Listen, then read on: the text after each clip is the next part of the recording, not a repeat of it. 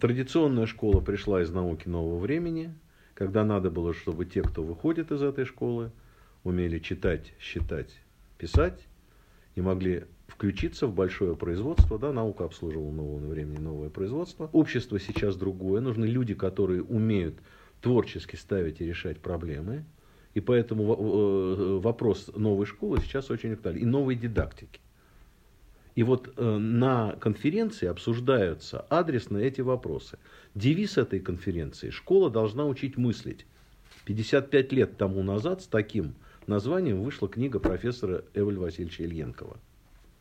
Он, э, глубоко опираясь на работы на Давыдова, говорил тогда, что школа должна учить э, не просто мыслить, а мыслить теоретически и творчески. То есть решать, владеть системой теоретических понятий, теоретического знания и уметь решать теоретические задачи. То есть выделять проблему, работать с проблемой и так далее.